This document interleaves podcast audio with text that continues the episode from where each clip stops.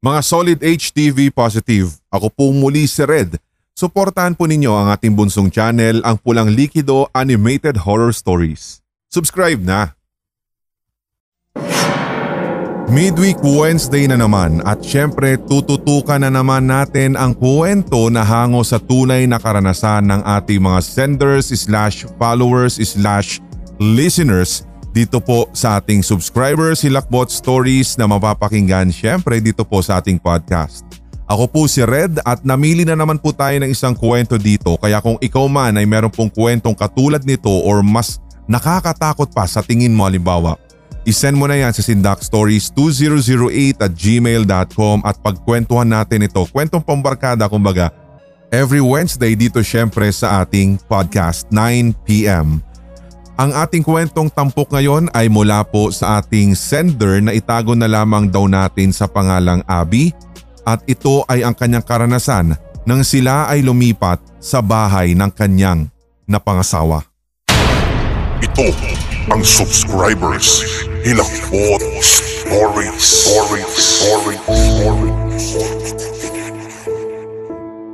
Nangyari po ito sa bahay ng aking asawa. Sa bahay na iyon, asawa ko at kuya niya lamang ang nakatira. May asawa at anak na ang kuya niya pero kami ay wala pa po nung time na yun. Sa palagay ko nga po ay dalawang buwan pa lamang akong nakikitira doon bago ko tuluyang nakapalagayang loob si Anne. Hindi po niya tunay na pangalan at ang asawa ng kuya ni husband. Tahimik po kasi siya sobra at hindi siya pala salita. Magsasalita lang kung kakausapin mo. Hindi rin po siya yung tipo ng tao na mahilig tumingin sa mga mata ng kanyang kausap. Yun nga din po yung na-notice ko sa kanya simula nang mamit ko siya. Nagagandahan nga po ako sa kanya at sobrang sexy niya. Ang amo din ng kanyang muka, kulot na mahaba ang buhok at matangos ang kanyang ilong. Magkatabi ang kwarto ng kuya niya at ang sa amin. That night, naisipan ko siyang katukin sa kwarto niya kasi bored kasi ako. 12 a.m. na at papauwi pa lamang po kasi si husband. So nagchika-chikahan lang kami hanggang sa narealize kong madaldal din pala naman siya. Lalo kapag ang pag-uusapan ay ang mga horror movies o yung mga pinakahuling podcast na may horror ang tema na kanyang napakinggan. Needless to say, pareho kami ng hilig. Gayon na lamang na nagkasundo kami na manood kami ng isang horror film and that was Insidious 1. Enjoy na enjoy talaga kami sa panonood nun. Hanggang sa nung kalagitnaan na ng pelikula, bigla na lamang siyang natahimik kaya hindi na rin ako nagsasalita kahit na may mga time na talaga nagugulat ako tapos matatawa ako kasi mukha akong tanga sa kakatili. Pag tumitingin ako sa kanya, kapansin-pansin yung parang wala siyang reaksyon sa muka.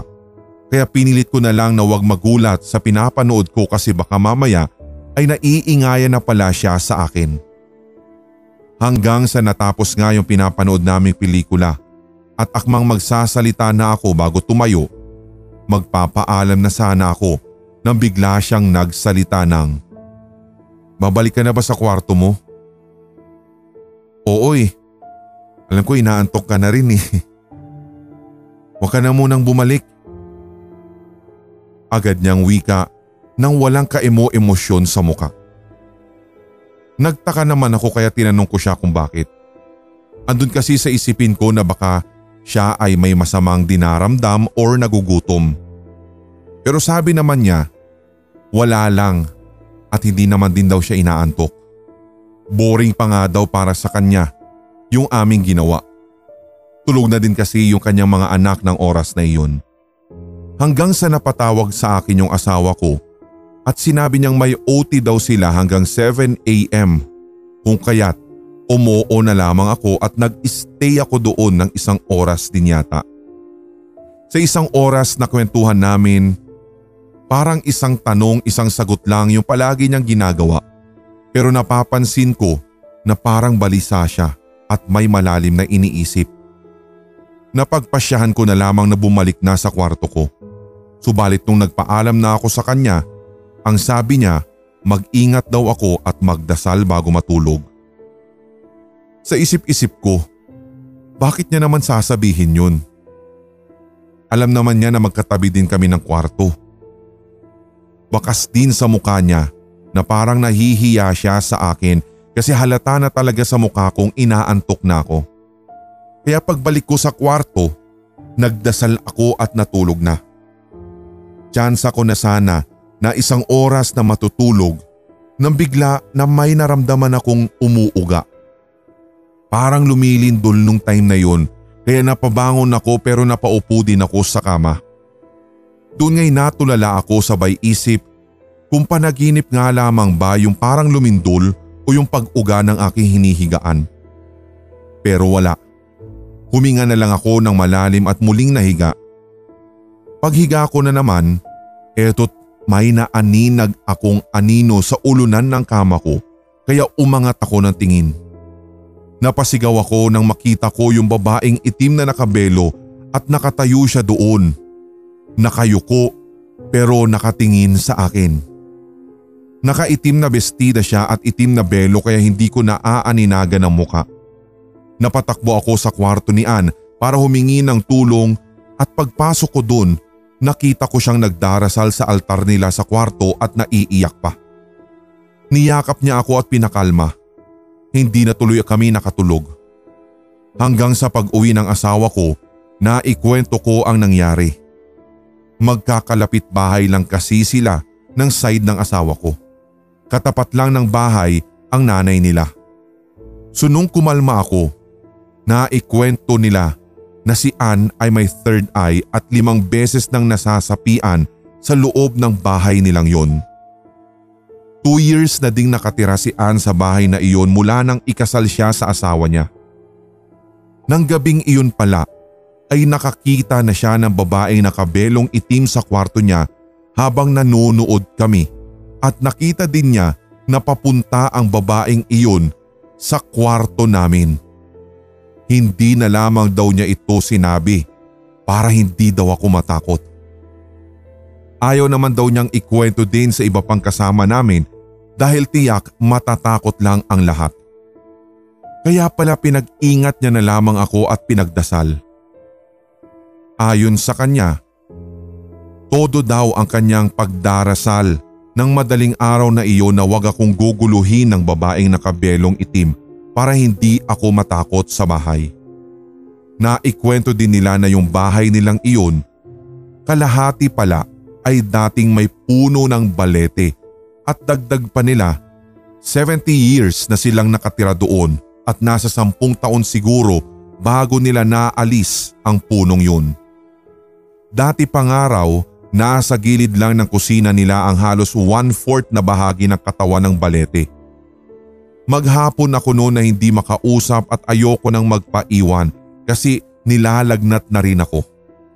Pakiramdam ko kasi dahil bagong salta lang ako kaya nagpakilala sa akin ang mga nilalang na matagal na pala nilang kasama sa bahay na yon.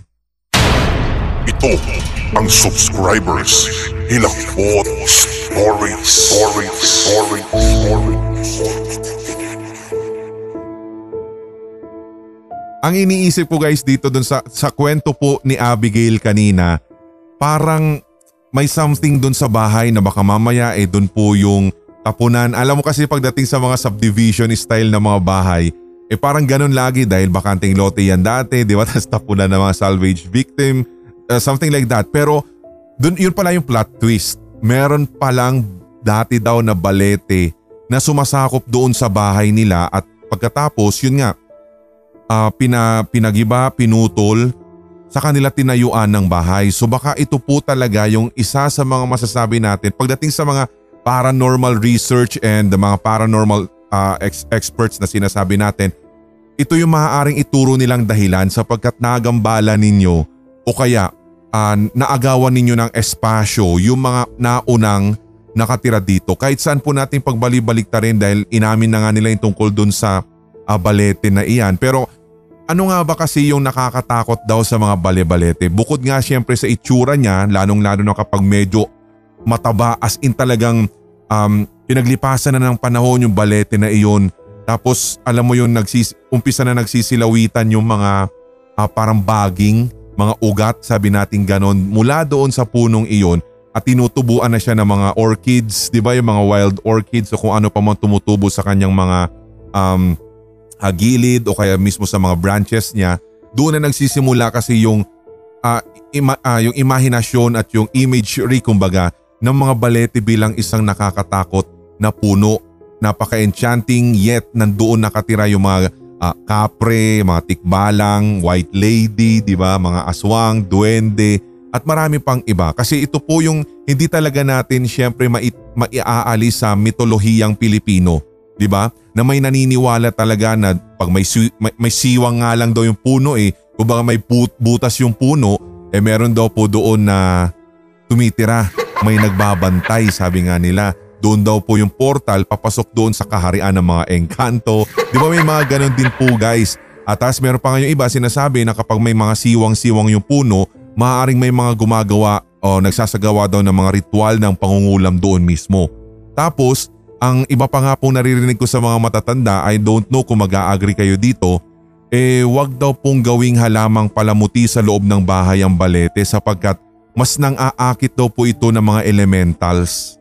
Sabi nila ha, mga ay may mga lamang lupa at kung ano-ano pa.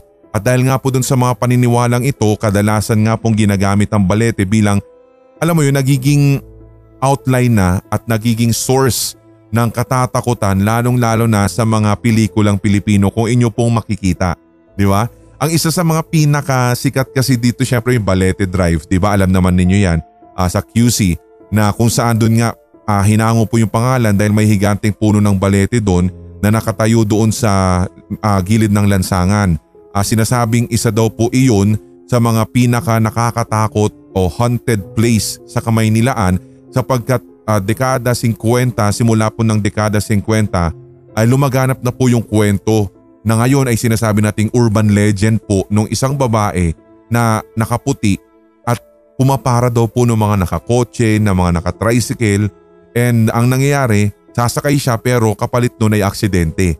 Alam naman po ninyo siguro yung kwentong yan at uh, yun nga po hanggang sa naging urban legend kaya tuloy nagpasalin-salin, nagkaroon po tuloy yung uh, uh, tag dito yung mga ganitong klaseng puno, yung mga balete, akasya sabihin na rin natin mga malalaking nara na parang tirahan ng ganitong klaseng mga um, uh, lamang lupa. ba?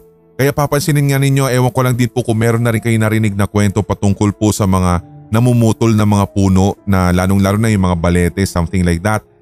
Na minsan daw yung namumutol, eh namamatay kung hindi man may nagkakaroon bigla-bigla ng malubhang sakit, kaya hindi natutuloy. ba? Diba? Kaya minsan hindi natin talaga, hindi na, alam mo yung sabihin natin may thin line between the reality at saka yung mga uh, paniniwala na katulad nito at mas maganda na lamang na tayo ay maniwala dahil part po siya ng kultura at hindi hindi talaga natin siya ito mabubura na lamang overnight. ba? Diba?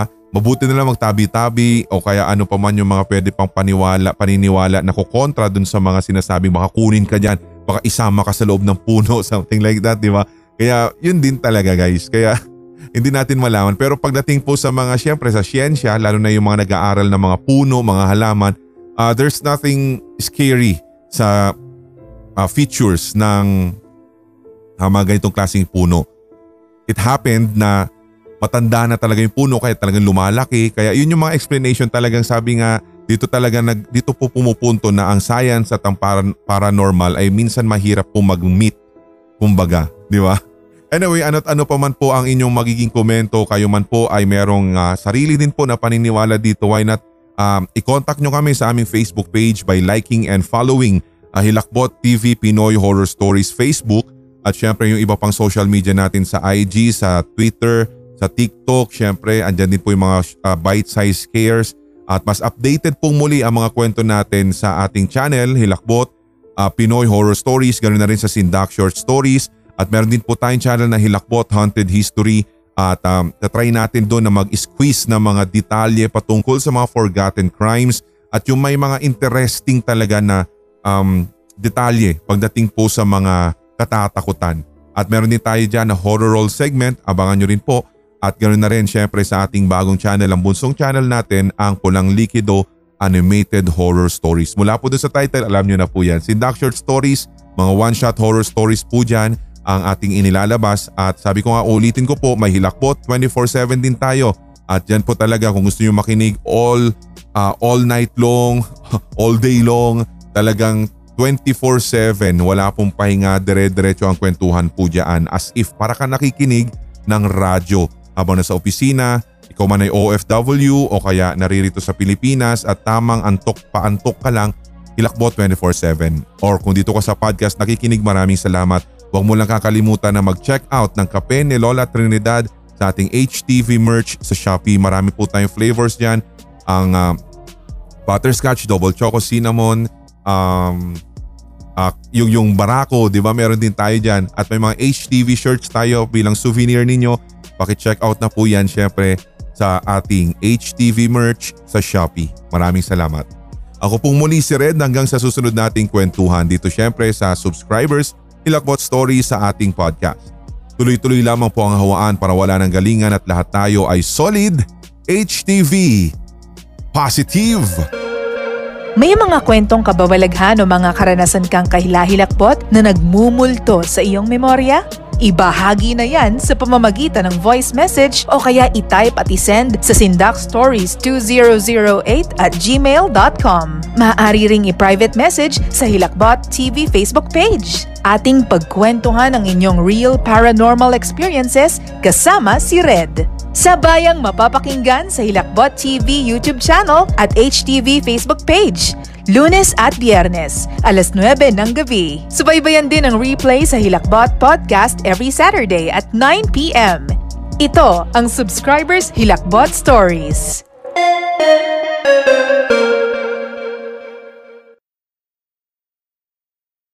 Hello sa lahat ng mga HTV Positive. Ako po si Red. Inaanyayahan ko rin po kayo na suportahan ang ating mga brother YouTube channels, Sindak Short Stories Hilakbot Haunted History at ang Red Diaries Tagalog Love Stories.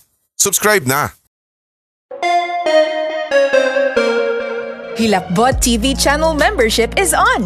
Pindutin ang join button, be a solid HTV positive member and enjoy exclusive access to exciting perks. Maraming salamat sa inyong suporta!